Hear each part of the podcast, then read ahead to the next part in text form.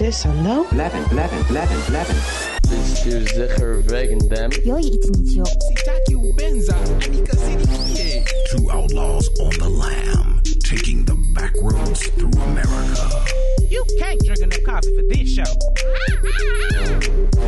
And now it's time for Monday Madness with the Moped Outlaws, Greg and Mark. Welcome, Doug. Thanks. Thanks for having me. Yeah, this uh, we've been excited about this ever since we read about you. Oh yeah, I hope it was Yeah. all terrible things that you read. It was. It was horrid. Perfect, because I wrote them mostly myself. So Oh, really? yeah. Well, Twitter's our resource for looking at people. We find that that information on Twitter is usually very reliable. Well, Oh, yeah. and then Art, our producer, got some really like sexy texts from your PR agent, so that really Oh, helped. that was also me. booked. yeah, I just you know by a different name. I, are you wearing green? You know, I am not. I decked out my Yeah, daughter just See. totally in green, and I was like, I'm just wearing blue and white today because I didn't. This think- episode's over. That's it. We're done.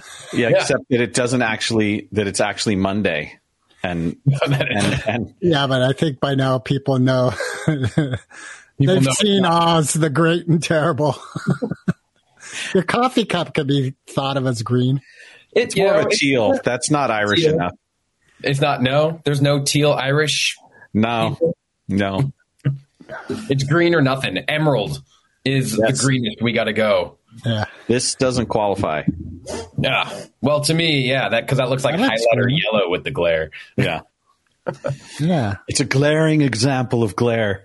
Just right in your face, right at you. All right, sir. Wow. Well, Douglas, Doug, which do you prefer?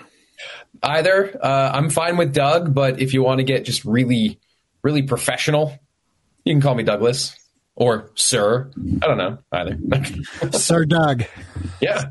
I was going for nightly, but I don't think I would be able to carry all that metal on my body. Yeah, it's too much baggage. Yeah. I mean, I had a tongue ring once. That was enough metal for me. So- Wait, what did you just say was enough metal? a tongue ring. Okay. Yeah. How'd your wife feel about years- that? Uh, well, it was before we were together, uh, but now she sees pictures of it and she goes, "Ew." So I think I know how she feels. You really had one. Yeah, I really. I had a tongue ring. I also had the piercing kind of in the back of my ear that came through here. Oh, wow. Did you put Yeah. sticks through it? Not sticks, but I did have a sewing needle through it for a couple of days. Nice. Nice. Yeah. So was that a self piercing? It was. I was actually in India, and I don't know why I became obsessed with this idea of piercing right here. And there was a jeweler who was like, "I'll do it, and I'll, you know, I'll do it as part of you buying the earring." It's like, sure. And but then he just left the needle in, and he was like, "Don't move it for like three days, otherwise it's going to close up." I was like, "Okay, this seems sanitary," so I didn't move it. Wow. All right.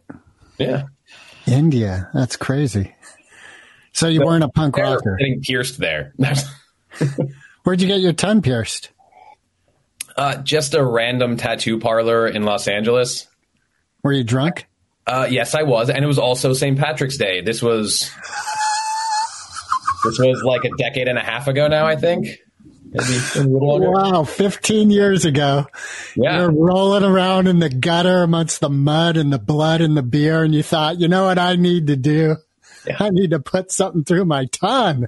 yeah. Well, it wasn't the original idea. What was the original idea? Far worse. Oh, no. Yeah, we'll Yeah. leave that one alone. Yeah, Prince A. that's exactly it. Luckily, the guy who specialized in that wasn't there that night. So me and the one other guy who thought it was a good idea lucked out. Yeah, but now your wife would have been much happier. Maybe. Who knows? yeah, who knows? Because if she saw a picture of that one, she might still say "ew." Yeah. Yeah. Well, if it, it- yeah, we'll just leave that alone. There's way too much going on. We're off to an awesome start. Oh, I like to go. We Yeah. covered a lot of ground in the first Yeah. four minutes. Right? This is a particularly good opening salvo in our story of, of Douglas Weissman today. Yeah. I mean, I could I could add to that with uh, the only other time I've been on Twitter, my handle was E equals MC Hammer. All right. Yeah. Uh, well, that brings up a good question, which we often ask, but we don't ask everyone. Yeah. Okay, Hammer ready? time. I mean, I'm ready to put on some hammer pants. Eminem or Foo Fighters? I got to go with Foo Fighters. Okay. Thank you. I got to go with Foo Fighters, and that's no that's no disrespect to Eminem. I mean, I gotta say, I was like when Eminem first came out. I think I was in like sixth or seventh grade, so really dating myself on that one. And it was like, oh, the obsession, and then it became it's everywhere all the time. My head's going to explode, and then there was like a good five years where I just didn't like anything he came out with, and then it rounded back out to wow, he's really matured in his music, and I'm in love with all of this. Where Foo Fighters has just been like a hardcore love affair since I was I don't know nine. Yeah. So, and David Guetta cloned uh, Eminem recently and has been using his AI voice in in uh, performance. Did you hear about this? The DJ from Not. Yeah. did So check that out on YouTube. I'm Okay. a little afraid, but I'm going to. Yeah. Yeah. But I think also M just surpassed Drake as number one sales in rap. Really? Yeah. That's that's huge. I mean, because Drake was just like, I mean, blew up and stayed on top for so long.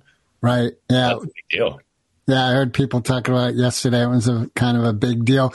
Kind of, I think it was a big deal because like M sort of had everything else in regards to rap, and now he's got that too. Oh yeah, The thing they haven't done yet is team up with Dave Grohl. Like I think the next thing is Eminem and the Foo Fighters do a thing. Like Yeah. that's my secret hope right now in this moment. I'm Oh, trying wait, to. it's not a secret fathom- anymore. It's not a secret anymore, and I'm trying to fathom what that would sound like. But the beauty of it is, I don't know, and that's why it would be so amazing.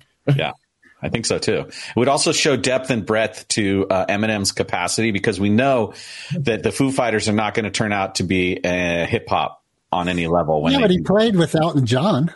right, there's certainly this whole hybrid thing could happen that would be just wicked good. Oh yeah, it would. I'm just again. I feel like I'm about to go cross-eyed, just trying to imagine what it would be like, but I can't, and it's just imploding in different parts of my brain. Yeah. Welcome to the moped tour. Yeah, it Yeah. come- at, the closest I can comprehend it is Linkin Park. Something along that line. Just some like hard. along, yeah. I hope it gets it gets a lot better than that. Well, What? That's it, Mark. You're off the podcast. Well, I gotta agree with Mark, but I at least see like the baseline of just where that could go. There was this one band I used to love, and I say that with hesitation because I can't remember their name. Because this was, I was like 16, and they were not even a headliner. They were like an opening The band, one of the punk bands that I loved. They were, but they were they were from I think Detroit, but they would mix like. You know, the lead singer had this kind of hardcore rap, but the rest of the band was just this like punk synth background. And it was just such an interesting relationship that I was always here for it. And their biggest song at the time was, uh, nope, don't even remember it. I have old girlfriends like that that I used to love that I don't remember their names.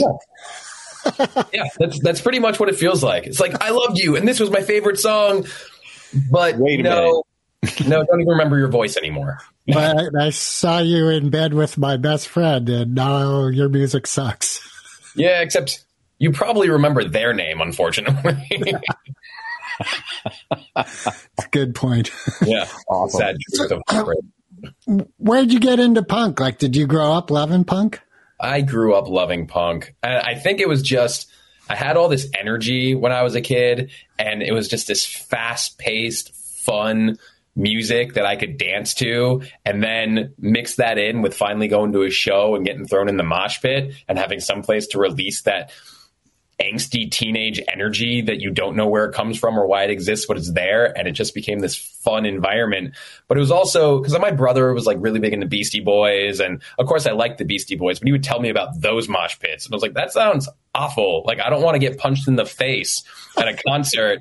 But then I go to these punk shows and they, they were more pop punk. So it wasn't bubblegum but it was just more kind of that everybody's in the pit for a good time. You get pushed over, everybody helps you up. Like I was in these massive pits where people would fall over and you just see a line of people like holding back the this giant wave behind them just so people could get back up. And I was like, this is the type of environment I want to be in. It's harmful yet helpful. Yeah. Yeah. Like harm yourself, don't harm others. Yeah. Yeah, That's I like exactly that. it. So uh, you were at SF State, right? Uh, I went to USF, University of San Francisco, Okay. for my grad degree, but I went to Cal State Northridge in Los Angeles for my undergrad. I grew up, born and raised in the San Fernando Valley. So, Ah, so you're a Yeah. Valley boy. Valley boy. If you hear me talking for long enough, I'll sound like Nick Cage in Valley Girl. Uh, my favorite line from Valley Girl is when they're going to the theater. They go, so like, is this in 3D? He's like, no, but your face is. He's got just iconic. I mean, he is iconic for all the Yeah. reasons you want to be iconic. Yeah, you know what's I find interesting because he was in so many horrible B movies and just low grade shit. And then I found out there was financial reasons he was making those choices, that he had Yep. some big things to pay off. But he really has come out of it kind of smelling clean, you know, like now. Oh yeah. Well, that. Oh man, the movie. What was it? The uh, um, the stagger. What was the or the oppressive weight Oh.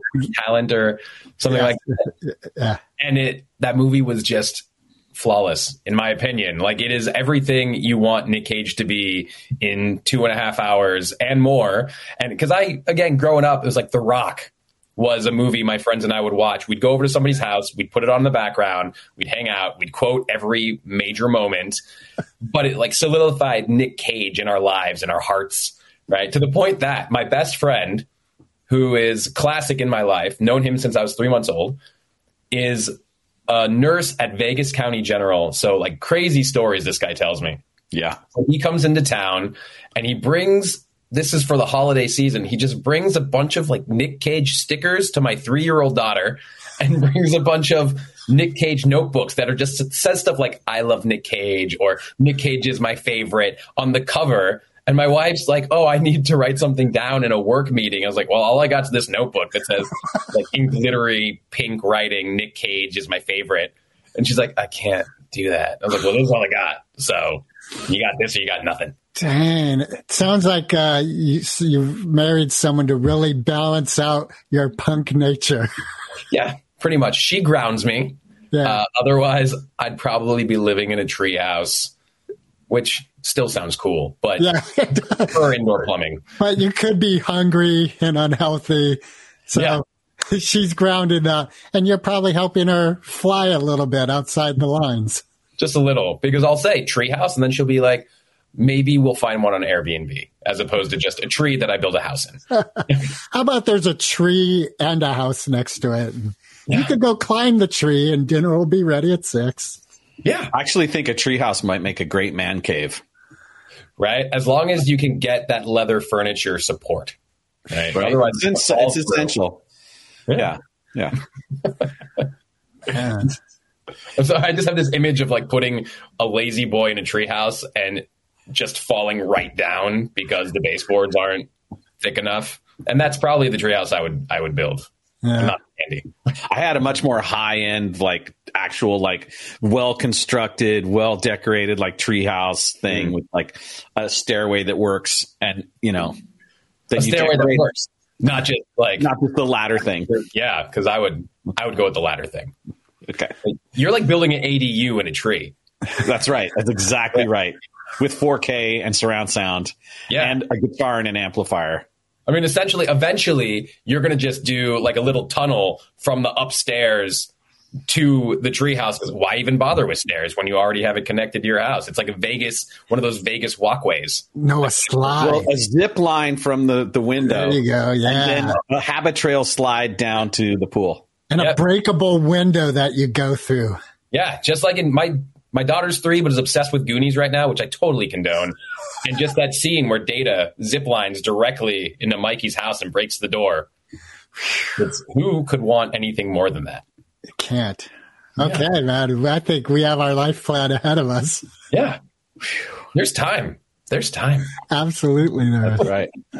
So, what's one of the best punk shows you ever went to?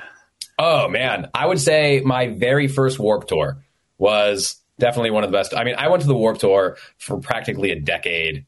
Every year, without fail, I would go because it had the lineup of most of my favorite bands. And you know what? I lied. It wasn't the Warped Tour because there was, uh, I think it was called the Save Johnny Show.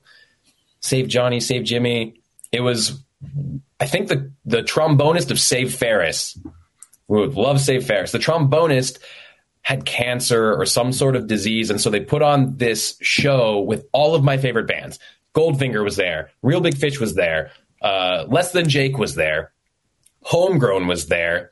Uh, and like all of these people that you don't necessarily get all lumped together was at this one night show in Hollywood. And I, and it was my 18th birthday Oh wow. and it was one of those sold out shows that nobody could get tickets to. And I had a buddy who got tickets, but he didn't have a ride because he didn't drive. But he lived an hour away.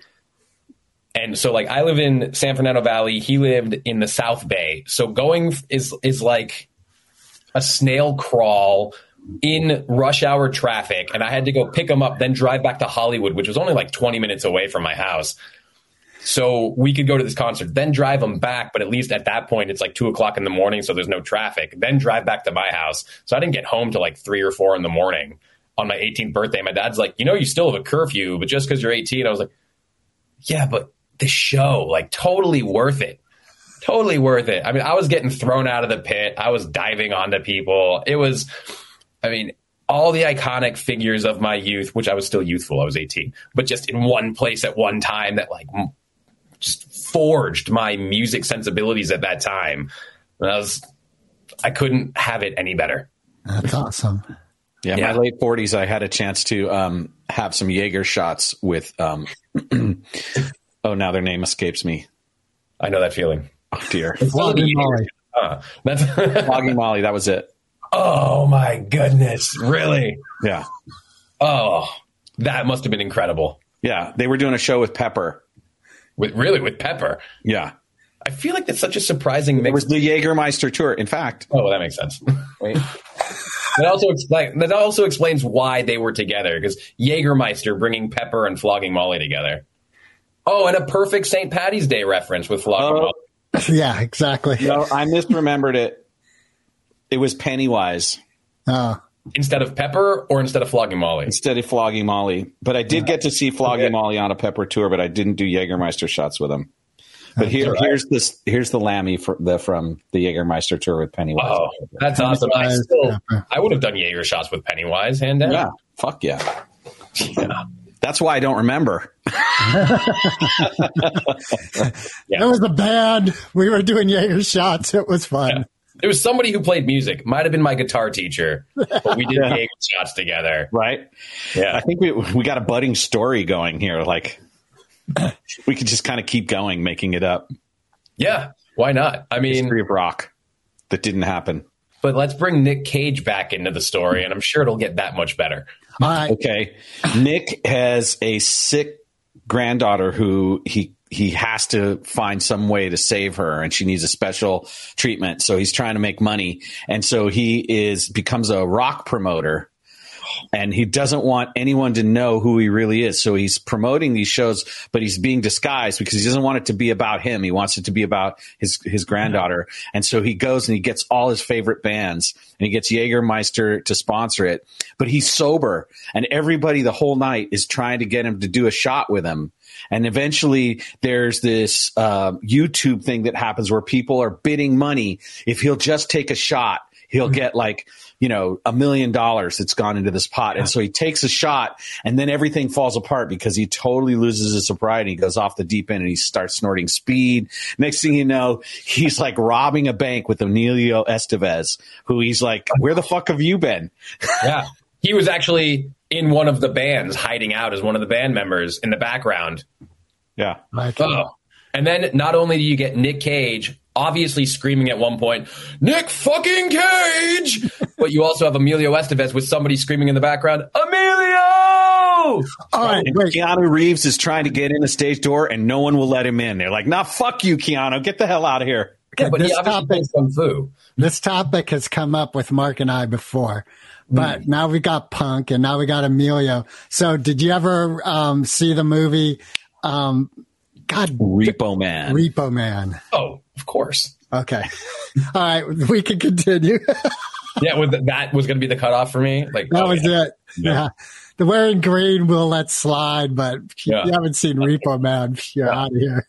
There's- We were trying to remember because all the Repo dudes were named after beer, and we were trying to remember all their names, and we like Yeah, oh, I, Walt. there was Bud. Yeah, it goes out the window for me. I mean, usually because it's like at that point of seeing the movie, similar to the to the Jägermeister story. It's like, are you ever really in the right state of mind when you watch that movie? Yeah. On purpose. Yeah. All right, so gonna- speaking of movies, you say you're a screenplay writer. I say it, but do I mean it? That's Yeah. what I'm wondering. Yeah. No, I mean it. I mean it. Uh, I Is it work. on your Tinder profile. Yeah. Well, I put it on my your wife know you have a Tinder profile? This way, everybody knows whatever happens on Tinder, I'm putting in to a screenplay. Right?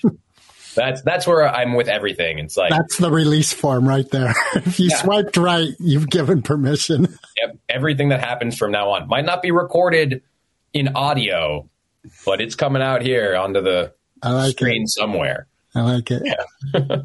So I mean, I spent a lot of years doing like really boring like corporate brand stories, which I mean they're fun in a lot of ways, but that's just where it was. And you see a lot of this. uh uh, so much of it is like we want to do something interesting and new, and then you give it to them and like, yeah, that's amazing. But what if we pulled it back, do the same exact thing that we always do, because that's where we're comfortable. Well, yeah, sure, we can do that, whatever. Uh, but that's every time that's what happened. But my buddy who had has his company that I worked for, we went to see the show called Pulp Shakespeare, and Wow. some guy had taken Pulp Fiction and turned it Shakespearean. So it was all Shakespearean language, and oh man, the guy did such a great Christopher Walken impression too, and comes out in like the Venetian death mask, um, you know, and he's and then it takes it off, and he's like, "Whoa." and I was like, "Oh my god!" But it was just such a great. It was such a great thing. But before we actually watched the show, we were having dinner, and we talked about how bad Indiana Jones Four was, as so many people do. It's a great topic of conversation. Be careful. He was Mark likes it. number four. All right, I won't get in. I won't get into the logistics here, but what The happened? refrigerator killed it for me. Well, yeah, I mean, it gave birth to nuking the fridge, which you gotta you gotta respect at least that it was good enough to give that line to the world. But my friend was talking about how all these big name directors and writers had stepped up to want to be part of it. Like Kevin Smith was, you know, offered and a, a bunch of other people. But I thought my friend had talked about Quentin Tarantino, and I was like, oh my God, Quentin Tarantino doing an Indiana Jones movie. And I misheard completely, but it made me go home and I was like, I'm going to write what it would look like if Quentin Tarantino wrote an Indiana Jones movie. Awesome. And we did it. And we and him and I, he loved it. I just did like the first five minutes, kind of in that way that Tarantino has these amazing cold openings, right? And it was modeled after it was like Indiana Jones meets uh Inglourious Basterds, like that. Just that part at the beginning. Uh, and I was just all for it. And my friend loved it. So we're like, oh, what if we did a whole bunch of shorts that were just mashing up really random directors, like iconic directors and iconic movie types? So it was like Martin Scorsese doing Back to the Future. And so I wrote this short that was basically Biff's Casino, right? So it was like Casino, but with Biff. And we were thinking about something like Alfred Hitchcock doing like a kids movie. You know, Alfred Hitchcock does Pinocchio or something like that. It was just all these really, we had a list of them. But it turned out we weren't allowed to do it because they were not considered parodies. So we would have got hit with copyright law because we were doing like homages instead of instead of trying to make it humorous. Who, who told you that? A copyright lawyer. Yeah, he was full of shit. He just didn't want to litigate. I don't know. Yeah, those would have those would have totally flied.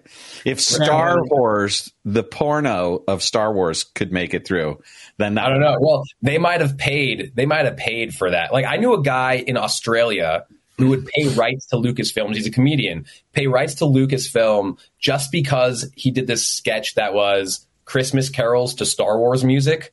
Oh, that's awesome. And so, I mean, it was a great bit and it was really funny. But just in case he wanted to use it in any of his routines, he had to pay royalties for like the I entire guarantee year. you, Star Wars did not pay any royalties. Really? I don't know. The the makeup looked really on point. I don't know. I'm just kidding. I don't know. I'm just going to say it right now, Douglas. The Force is strong with you. Thank you. And by force, you mean penis. I don't know about that. I think Well, you you- might have missed your, Star Wars. You, It missed a- a, an, a, your Jedi training with your Prince Albert. You know, you missed Yeah, that. So you point. had that chance. You could have gone to the dark side early. I should, well, they have cookies, so I'm always for the dark side. Yeah. Yeah. The dark side. The dark side has cookies. So I really, I was sad that you didn't make those movies. Like when you told those stories, I was like, oh my God, that's like a whole TV series. Like I would love to see that, like even shorts on Netflix or like, and I would love to see that. Well, I'm still up for it. I still have the slew of scripts, but I also took that one Indiana Jones one, and so the first one basically, and I turned it into a full feature. That was like, all right, well, if I take it away from Indiana Jones and make it its own thing with its own characters, and like still shopping that around. And then I was like, all right, well, I also I'm a novelist and I do novels before screenplays. Like I've written, uh, I published eight novels with a ninth one coming out next year. So I was like, all right, well, IP's huge, right? Most studios would rather buy IP than buy a screenplay. So I'm like, all right, well, I'll just turn it into a novel. So I turned it into a novel, and I'm like, all right, well, now I can sell it to somebody else as a novel, and then sell it, sell the IP. So hopefully, in the next five years, you're going to see it in one form or another. What's an IP? Intellectual property. Okay. Yeah, so like just like what, Hunger Games or Right, right, whatever, right, right. yeah, whatever new one is out. I don't. Hunger Games really. What's is the old. distinction between a book and a screenplay that makes the book more IP ish than the screenplay? basically with a book, they just know that there's already a following, right? So they don't have to invest money in a screenplay from a no name writer that might not go anywhere because they don't want to have to do anything new and creative. And But if then with, 50,000 or 150,000 books sold, then they think, well, there's at least somebody will see it. exactly, at least 50,000 people will see this movie. Got it. Yeah, that's, I mean, that's the idea. I don't know if it's true or not, but that's, that's the thought process. Wow. Have you been able to create a career to support your family from your writing? Yes, but not in the way you might think. So it's not actually my creative writing. I'm writing while I'm selling crack on the corner. Exactly. I write really good ad copy for meth.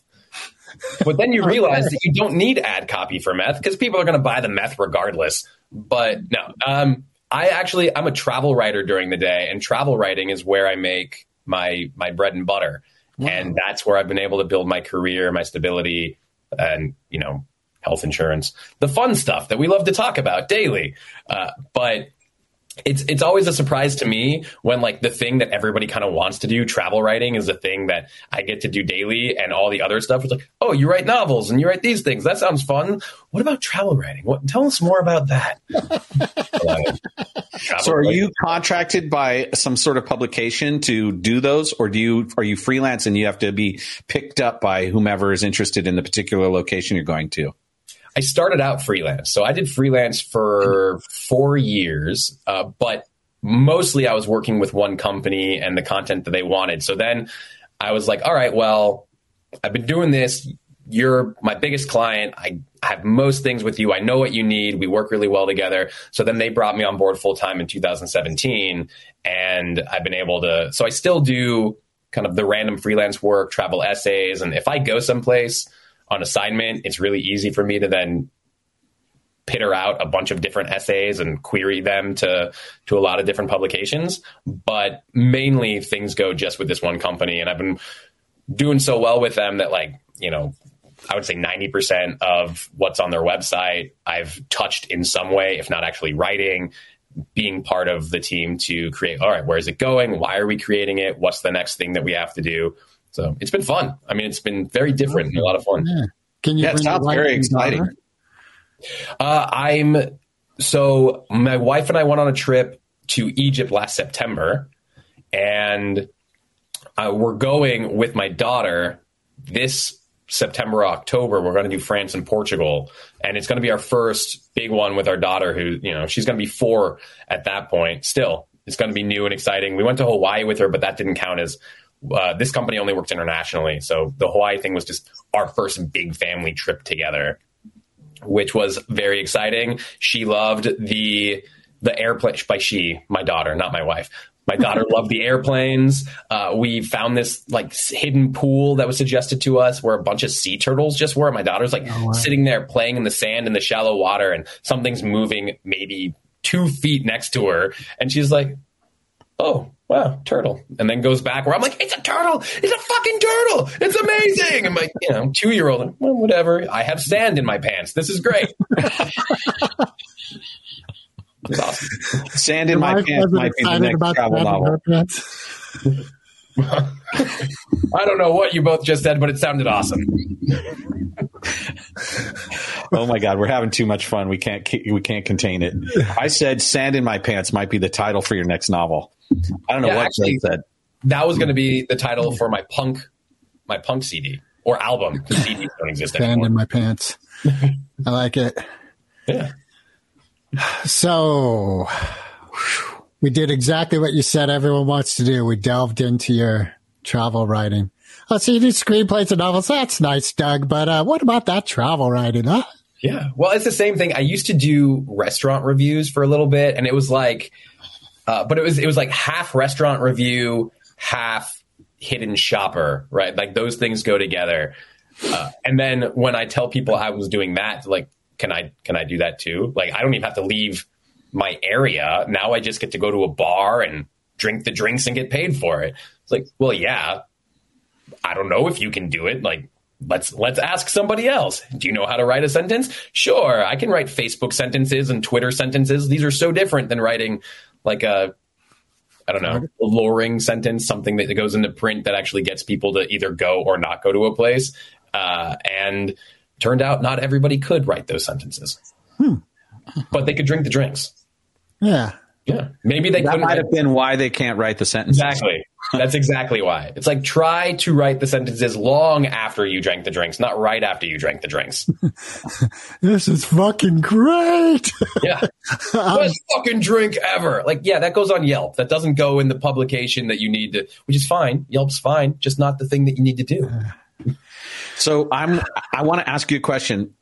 I've been looking for a drink that has butterscotch schnapps besides just butterscotch schnapps. Like, what drink would you invent that has butterscotch schnapps as one of its agree- uh, ingredients? Okay. I would start with not doing that. Thank you.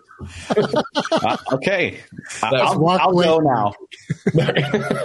Um, here's the thing. I w- I was a bartender for a little bit, but I wasn't a good bartender. So when it comes to drinking the drinks, I'm fine. When it comes to inventing the drinks, you do not want to ask me. Well, clearly, no one's ever invented one, probably for a good reason. Probably, yeah, probably for a good. I mean, you could probably get something that's going to be called like a butter cookie, and it's going to have butterscotch schnapps and maybe vodka. milk. And yeah, and exactly, and milk, and you're going to get milk and cookies in a drink. I was in I was in Berlin with my best friend, the guy who works in Vegas. This was years ago, and we were in a tiny bar that was called I don't know if it was called this, but we called it the Hasselhoff Bar because there was a shrine to David Hasselhoff in the bar. And like they knew it. It was kitschy. Like that was the whole point. They got it. It wasn't it was tongue in cheek. But still, we asked them, we were like, all right, you have to have a drink that's dedicated to David Hasselhoff. They're like, oh no, we don't. Like, what do you, you have a shrine. There has to be a drink to David Hasselhoff. And so we made them invent one. We're like, okay, blue for Baywatch, black for Knight Rider, and then red for Dodgeball because Dodgeball had come out recently, and we are like, best, you know, best mm, uh, cameo ever. It has to has to be seen in this drink. So they made us a drink that, of course, looked nothing like blue, black, or red. It just came out brown color because all the stuff they were putting into it, and we took the shot and it was terrible. We have shots of us like, you know, pondering, looking, praying to David Hasselhoff, and then that's the before, and then the after. We're both like hugging our stomachs, yeah, basically heaving onto the floor. It's good times. I once took a hit off a joint through a jalapeno. How was your nose? It was awful. It was horrible. That sounds. That sounds like you were really desperate for it. No, I was just really stoned when I thought of it. I was like, let's hollow out a jalapeno and make a cigarette holder. I did that once. That was, Yeah. that was, it was stupid. And then you also had the oil on your fingers and touched your eye while you're high. No, but the next doobie I rolled, I was like, why does this one hurt too? Like That would do it. that part I made up just because I knew it would make us laugh. That's good. But Don't don't tell us that. we still have the Nick Cage story ringing in our ears from earlier. Yeah. Which We was want Oz. Yeah. Which, by the way, just on the topic of Nick Cage, just for a second, my friend in Vegas, after the whole Nick Cage notebooks and things, there's a cop because he works in county. So there's a cop who brought in a suspect, and somehow they got on the topic of Nick Cage. I think my friend was wearing a Nick Cage sticker just for fun. And the cop was like, "Oh yeah, uh, I you want to hear a Nick Cage story? always, always." And when you hear a cop ask if you want to hear a Nick Cage story in Vegas, like, would you would you say no? No, No. that's a yes. You That's a hard say yes. You Yeah. have to say yes. Yeah. So apparently they were called into one of the fancier, one of the fancier hotels. It was like Bellagio or Cosmo or something, Cosmopolitan. And they were like in a basement. They basically he was drunk and causing a ruckus, but because he's a celebrity, they wanted to kind of get him off the floor. And this is the mo- it's like the ultimate Nick Cage thing. Like you hear Nick Cage drunk, they lead him into like a dungeon area essentially, and then while he's down there, he's just like, "Do you know who you're dealing with? I'm Nick fucking Cage, Nick fucking Cage," and he just like kept screaming his name, Nick Cage, and and so my friend tells me. And we both say the same thing. We're just like, that is the most Nick Cage story you will ever hear. Yeah. So I don't care if it's true or not. I want it to be true. So I, I think just, it's got to be. yeah. You could backwrite the sto- the three hours prior to that happening. You could just like Right. you could have such fun. Well, that's the thing. It kind of you. It's like when you start the movie, it's him in the cellar with the cops screaming, "I'm Nick Cage," and then you like three hours. Three earlier, hours earlier. Yeah, you lead in. Uh, Have you seen I'd that new do is have Western? that subtext come up and then not show anything about Nick Cage for like the next hour and a half. Like just totally mess with the like when that's like the, the ultimate tension. It's actually Hangover Four, is what you're showing. Yeah. Yeah. And he ends up having some kind of affair with the guy who got mauled by the tiger. Yeah, the Hangover movies. I don't know. I didn't. I didn't get that whole thing. Oh, would you get it if Nick Cage was in it? Probably not, because like Mike Tyson was in it, and I liked his part. I think like by the third one, the guy walking out with breasts, I was just like, because I didn't even really watch it. I just, I don't know, I saw the ending or whatever part that's in. I was like, of course, yeah, right. Somehow I knew at the beginning of the broadcast before we went on the air when I made that comment that some guy being in, with breasts would come up during the show. Well, there Yeah. you go. It it's all circular. It all comes around. Unfortunately, everybody hearing now didn't hear that one part before. Right. Yeah. Then it'd be a good callback, but it, now they're just wondering like that. But that's cool because I like that there's a little air of mystery about Moped Outlaws. Like people don't always, there's stuff happening here all the time. You think this is fun. You should see us when we're not talking to a, to a guest. Does it get that much more rowdy? Oh, yeah. You don't step on each other's lines so much. Well, that's going to happen. I do that whether I'm on a call or not. So, yeah.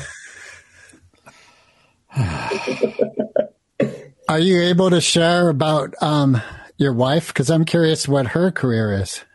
She works at the Getty Villa in Malibu. So she is much, much smarter than me.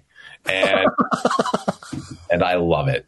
Always teaching me something and huge into antiquity. And so she does uh, public programs. So anytime you go to a museum and they have an activity for people that kind of brings people in, it educates them about something, but also you're able to, I don't know, draw a picture or make something with your hands. That's kind of what she does. She comes up with those things to both educate and entertain. That's going to keep you from, I don't know, touching an artifact, trying to steal something.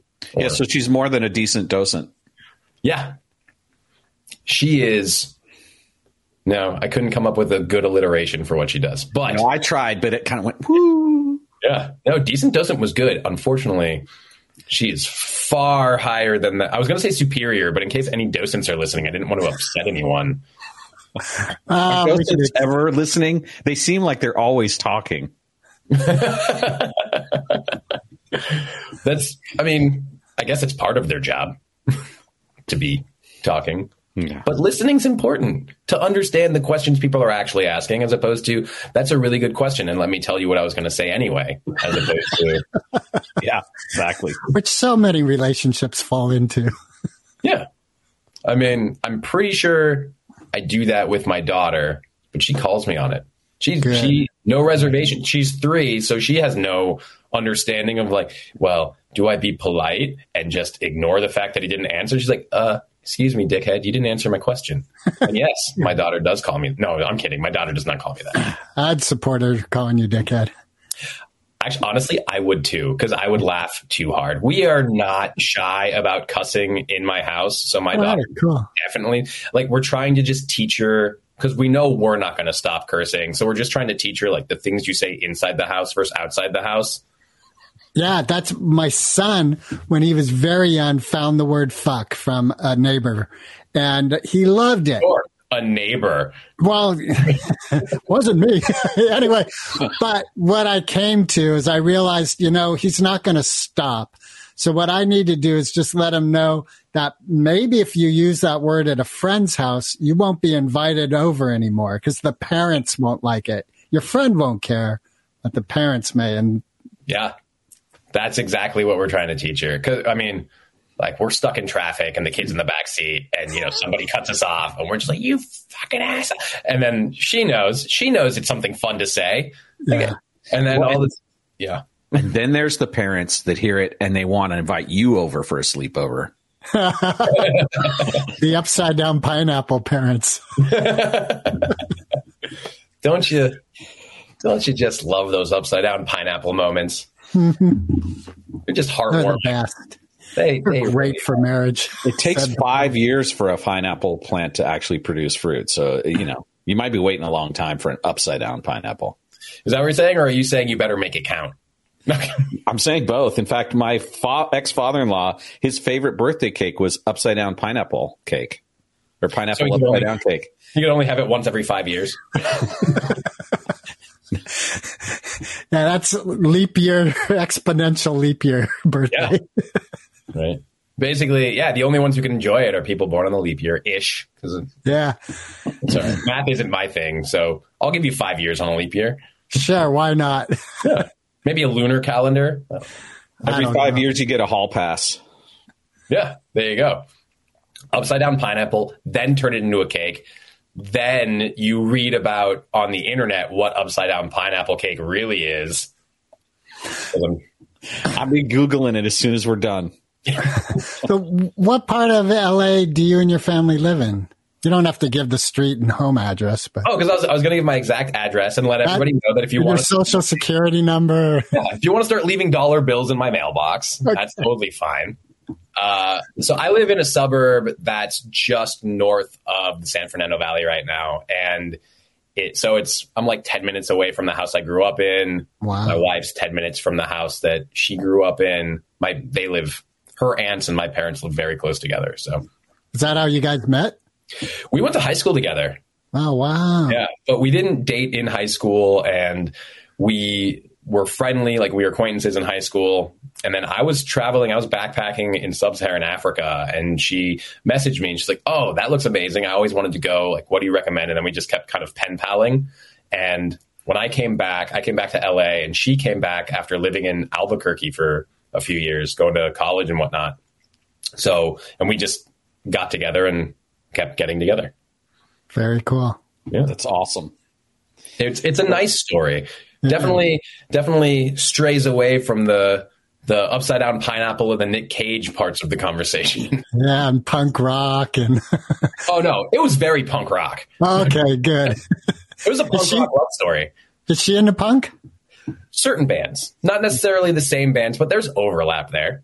Okay. Actually, when she was pregnant, she had a really hard pregnancy. Like, I mean, just the type of like throwing up every day, the type of being complain like uncomfortable, kind of hardly able to leave the bed.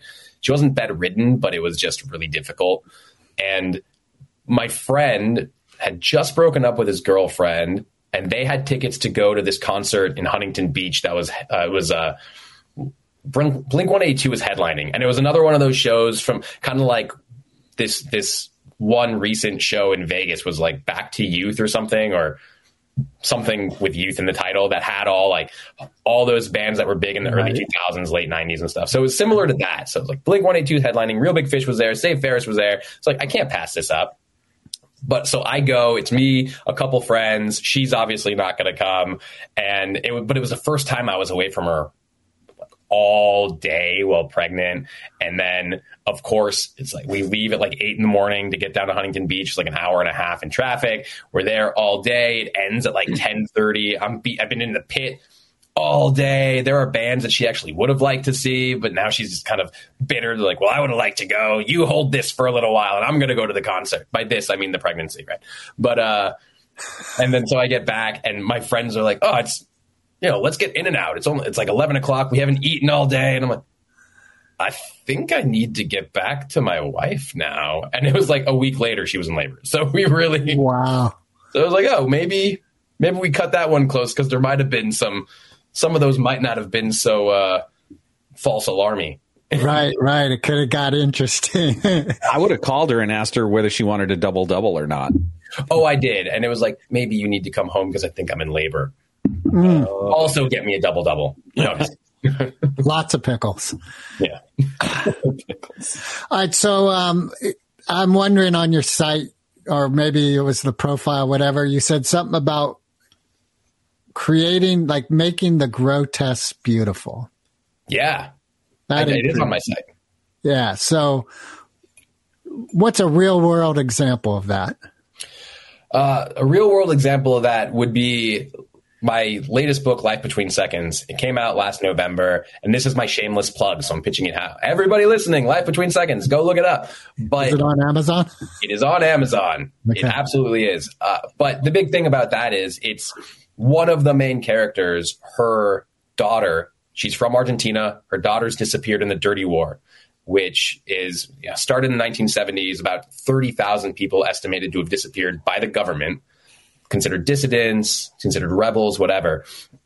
And I mean, it's a grotesque situation, and even making more grotesque the fact that they would drug people and throw them out over the ocean and that's how they would get rid of them because it was cheaper than shooting them and and these types and then they could also it was also easier than burying the bodies and I mean, it's hugely grotesque, but I was able to spin it into this beautiful story of loss and trauma and family dynamics and closure and found family and looking for that concept of like when you have this traumatic experience, do you really want closure from it or will you let it define you for the rest of your life? And it's those are the things that I'm looking at. It's not like trying to make somebody gouging out your eyeball with their thumb suddenly have butterflies in it, but it's more about trying to find those grotesque moments in life that you can actually create beauty from. It kind of what is like even the prettiest flowers grow in shit. Right. Yeah. So do you have a one of those incidents in your own life? there's a lot of different types of trauma in my family. My mom had cancer when I was 12. She's great now, but it was there was a lot of touch and go. There was a lot of just especially in the formative years of your life not really understanding how to approach these things. On top of that, there's a lot of intergenerational trauma. I'm Jewish, grew up in the Jewish community, very prevalent. Lots of family, friends of family, you know, connected, impacted by the Holocaust, and this is at a time when when survivors were still around sharing their stories often as opposed to now where you're lucky if you get someone who is willing to share at an age that they remember. Uh, one of my grandparents closest friends was willing to talk to me about her experience. She hid in a barn in holland and the family took her in and pretended they were her daughter. Like these just incredible experiences that both make you weep and smile sometimes at the same time. But you hear about these things and you can't escape them and you know that it's your culture and you know that it's part of who you are you also know that it's a shared experience because that could happen to me just because of my religion or just and at the same time at the same time literally in that time of my life the place that I went to preschool is called the North Valley Jewish Community Center. A guy walked in with a gun, and this is a preschool. It's children, children between the ages of newborns to four years old, walks in with a gun and just starts shooting people. It happened a mile and a half away from my home. It's the place that I went to preschool. I went to summer camp there and I was watching it unfold. My sister's friend was shot. The secretary who I grew up with stood at the front desk was shot. They all came out okay, thank goodness. There were no fatalities. But like this is the world that I was living in and that I understood and that I saw. And it was terrifying. So it 100% impacted the way that I view stories, that I tell stories, and that I grow from stories, but it also impacts the reason why I want to share stories. So that experience that you're just sharing, where's the beauty you have found in that real world story? That one I feel like is harder just because it's so much closer to home. Where these other ones, I was able to weave this beautiful tale, kind of imaginary, it's somewhat part of my life. Where this one is, is like, have I even faced it, kind of thing. But at the same time, my my sister's friend has grown up and become like a giant gun advocate, and she's and she's fine and healthy. Um, Wait, you, know, you said a gun advocate? I mean, excuse me, gun control advocate. Which say what you want about guns, you know, one way or another. I'm not here to tell you what you should or shouldn't believe in, but just like she found a passion about a thing that she was able to drive forward towards because of the experience she had in her life, and she uh, has been to the White House to speak about gun control, and and then also it brought my community closer together. I mean, in a way, it it rippled out with these horrible effects where the synagogue that I go to, all of a sudden there are security guards around. They build fences around. It used to be this open campus, fences around it, and like all of the synagogues in the San Fernando area, you now saw all these fences going up. But at the same time, the community came closer together. You know, you you knew who was there for you. You knew why they were there. You didn't really look at people with I don't want to say disdain, but with some sort of questioning that might have been there before like why are you here? Do you really belong here? Now became more of like a yes welcome. We're all here to support each other and then become stronger for it. And i think that's really where the beauty came out of that because it's such a obviously such a horrible experience that we've seen over and over again especially you know this happened in 99 and it was such a shock where now it's like you hear about three of them in a week. Yeah.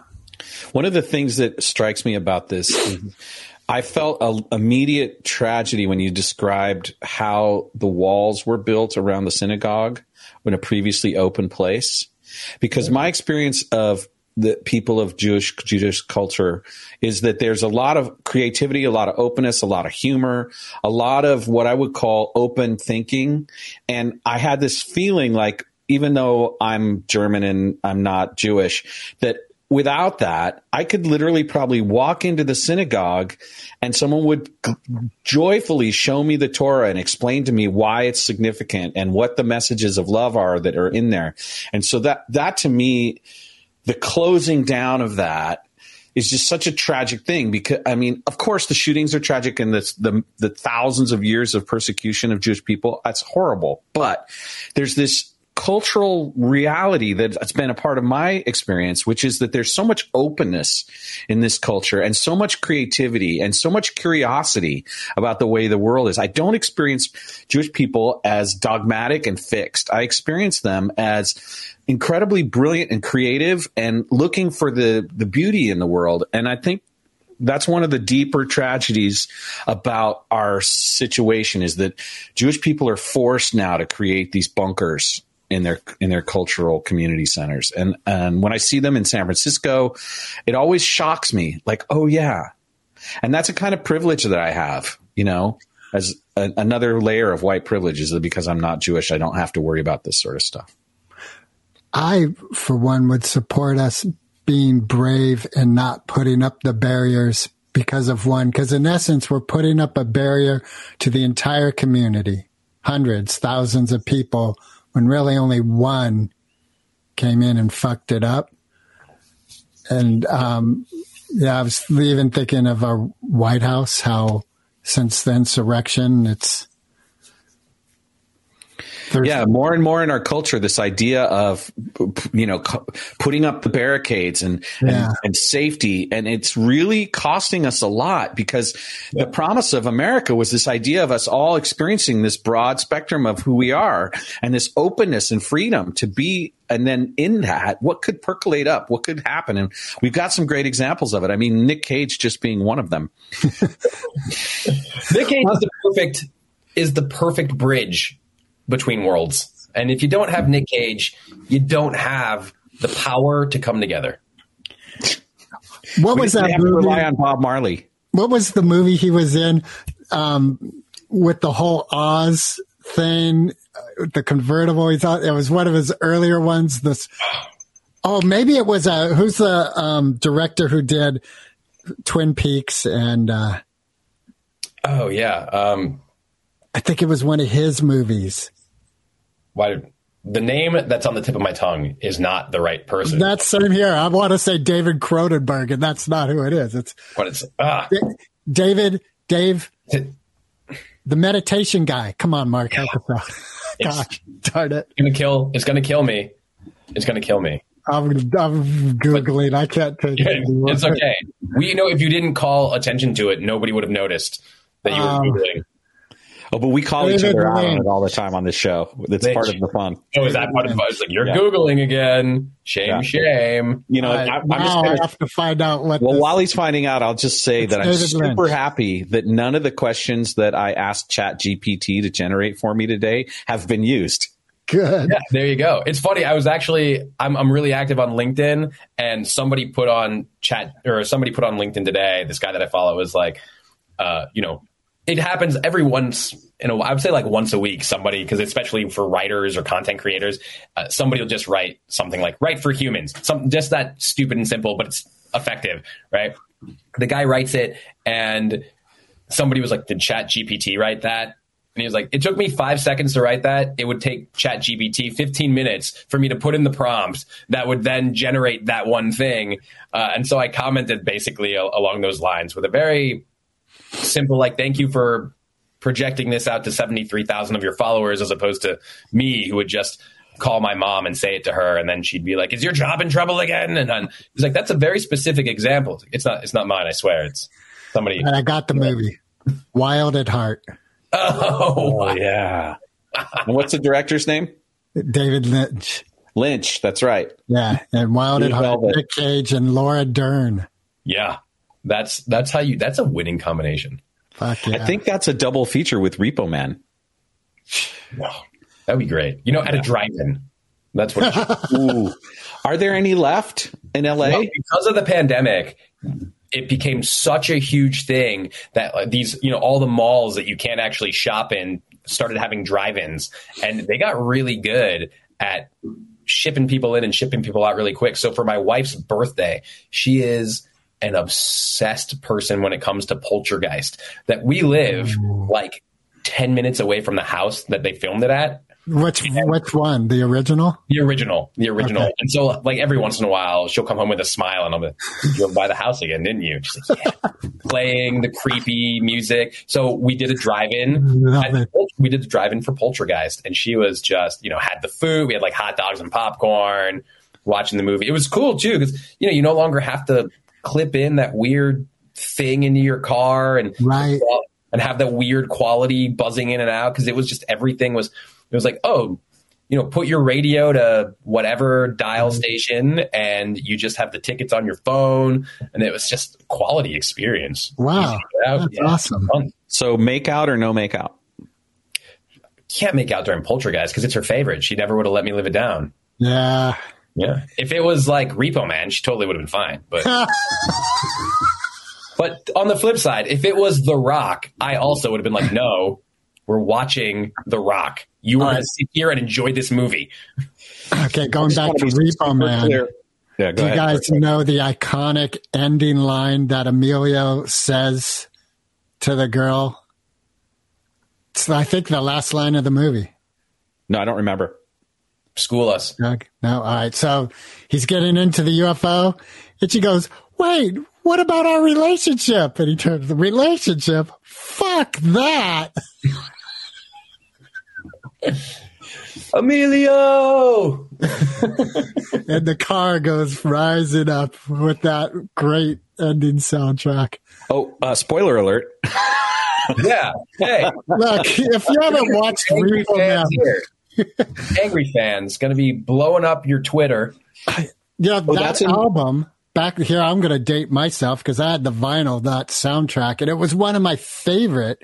And I tried to find it on Spotify, and it is unavailable. Some people have put together a playlist that kind of gets it, mm-hmm.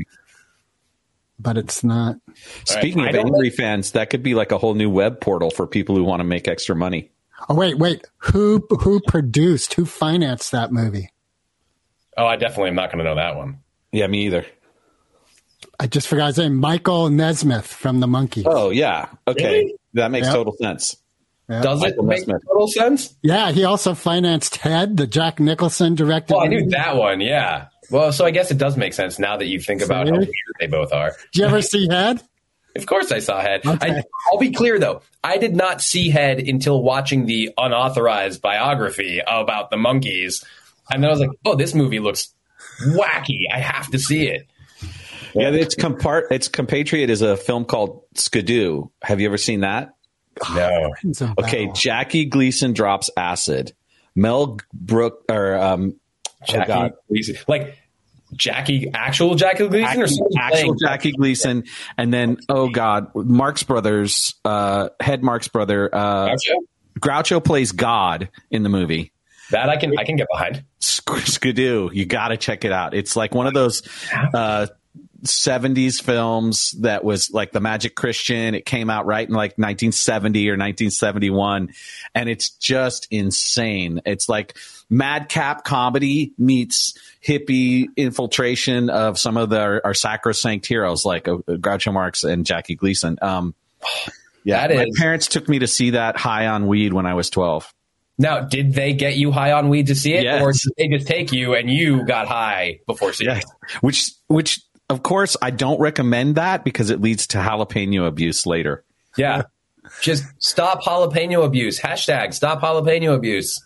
We're going to put that as part of the byline for the show today is stop jalapeno. Jalapeno abuse. Watch it trend across. Some people are going to just start hashtagging it. This is what I love when people just start like hijacking the hashtag, not knowing where or why, and they're just taking it. It's like, yeah, stop jalapeno abuse. Save the children. Well, is there anything we haven't covered that should be brought up? Nothing that matters. what have we covered? One, jalapeno abuse. Nick Cage over and over again. Repo Man. Uh, Punk rock. anti-Semitism. Look, Anti-Semitism, right? Yeah. Like all, all together. I do believe that, like, for all three of us, our challenge is to take our personal tragedies and grotesque elements that we've experienced and find the beauty in them. Yeah. Yeah. It ain't easy, but it's, No. I think, necessary. Yeah. We have some great examples in the world who show us that it can be done. And you're thinking Nick Cage off the top of your head? Absolutely. Fuck yes. Mr. Cage, I salute you. Yes. Well, Douglas, Doug, Recording stopped.